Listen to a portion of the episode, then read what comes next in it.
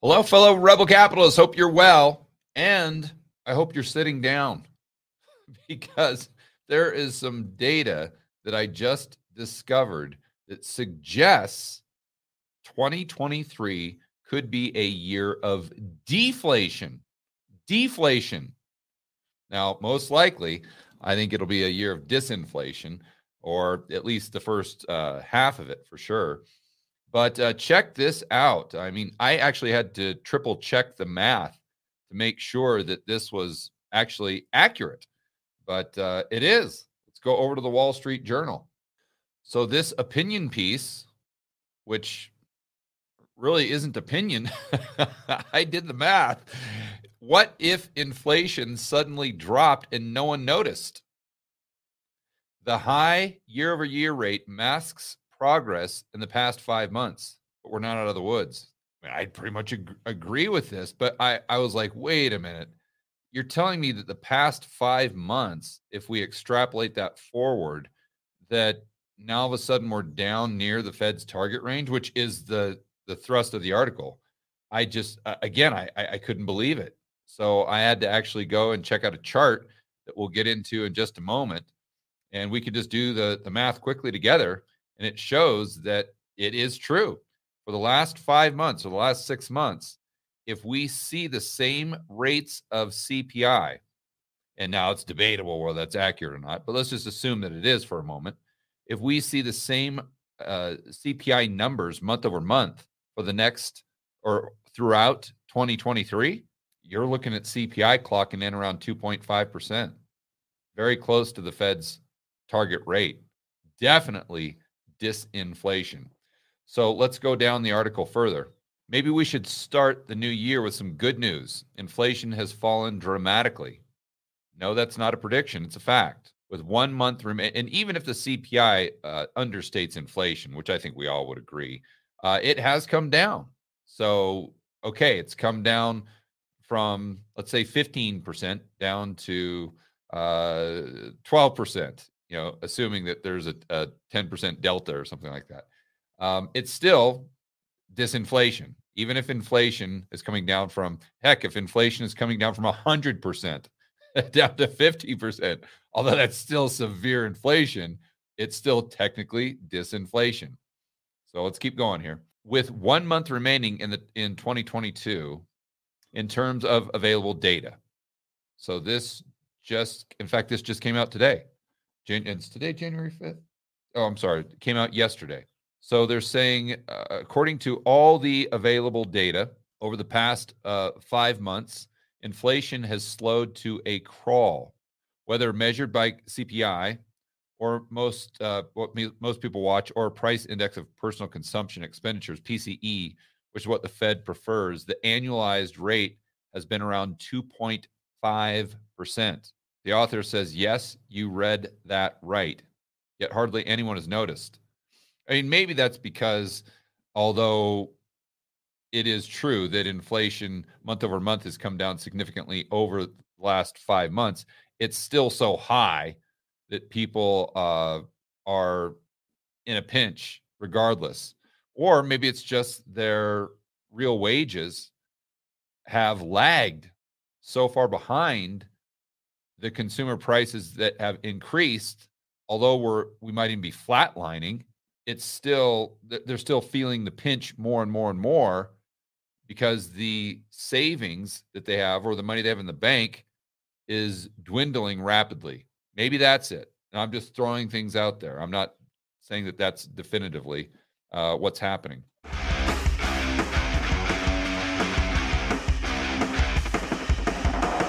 Hey guys, I want to remind you to check out Rebel Capitalist Pro. This is the incredible online investment forum that I have with investment experts Lyn Alden and Chris MacIntosh. It includes professionals such as Patrick Ceresna from Macro Voices. He specializes in options. Tony Greer, commodity trading. Jason Hartman, real estate. And Brent Johnson with macro economics. If you want to build wealth and thrive in this world of out of control central banks and big governments, Rebel Capitalist Pro is the resource you need. So check it out today at georgegammon.com forward slash pro. That's georgegammon.com forward slash pro. We'll see you inside with the fellow rebel capitalists that are taking their investing to the next level.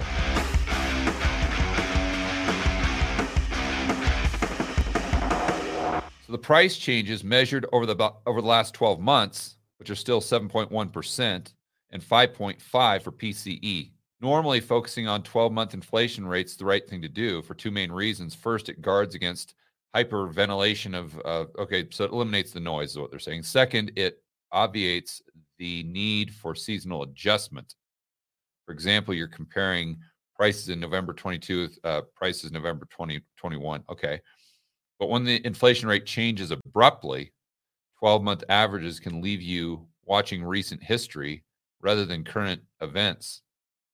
And boy, oh boy, this sure would be consistent with the bond market, would be very consistent with the bond market.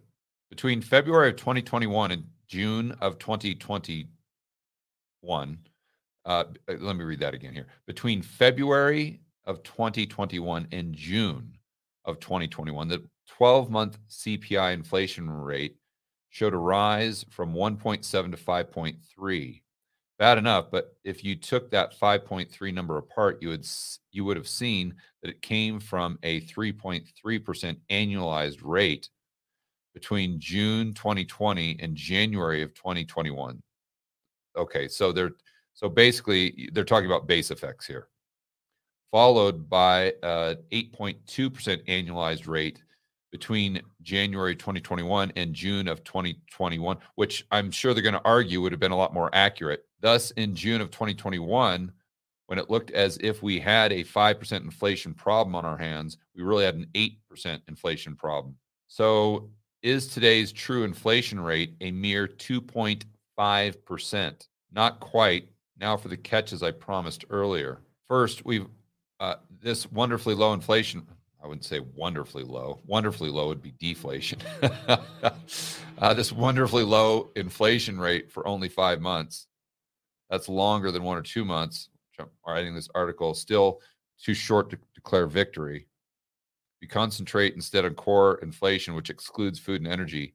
Annual inflation over the past five months has run higher, a 4.7 annual rate for CPI. So then they're saying when you uh, exclude food and energy, it, it's not as rosy because most likely the decrease in the inflation numbers has come uh, probably specifically from energy. So let's go over to the numbers, guys. And uh, let me try to blow this up, zoom in a bit here. And this is on ycharts.com. So we'll just go over the specific numbers. So this is the month over month increase or decrease for the CPI. And again, I know a lot of you are going to say, well, George, this doesn't measure it accurately. The CPI is much, much higher. Right. But I'm just focusing on the rate of change, really. So July was a negative 0.02. So assuming that's flat, I just added the 0.12, the 0.39, the 0.44, 0.10. And uh, I just left December blank, but just based on those numbers, and then uh, you get an annual run rate of, like they said, right around 2.5 percent. Now, again, a lot of that is probably energy. So it is good that gas prices, and I'm not in the states, I would assume that they've come down significantly, but that uh, doesn't mean that rents doesn't mean food. But also, even if it was flatlining, you still have a big problem because it's about purchasing power at the end of the day, right? And if you go back to 2019, even if, I mean, geez, e- even if we had some deflation, people still would not have the purchasing power today that they had back in 2019 uh, or even the beginning of 2020. Why? Because wages haven't kept up with the rate of inflation.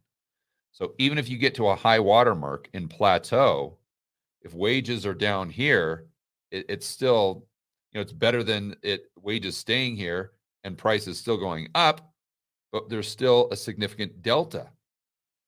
And I think that's what most people are feeling when they go to the grocery store, when they pay their bills, when they look at how much money they have or don't have left over at the end of the month. And uh, maybe since you know they're still in a bind and it seems to be getting worse, they're assuming that the inflation rate is maybe running higher than it is, or maybe not. I'm just throwing that out there as a, a possible uh, explanation. But uh, we do see that that headline number, that headline CPI, is uh, if we continue on this pace for 2023, it's going to get real close to that to, to, the Fed's target. Whether the number's real or not, um, the bottom line is a lot of policy decisions are made on that number, and a lot of buying and selling in the stock market, the bond market, gold, dollar. I mean, you name it. A, a lot of assets are going to move in a uh, uh there's a lot of assets that will need to be repriced let's say um, if the cpi is 2.5% for 2023 regardless of what the real rate of consumer price inflation is because the markets are so fixated on that headline cpi number all right, guys, enjoy the rest of your afternoon. As always, make sure that you're standing up for freedom, liberty, free market, capitalism. We'll see you in the next video.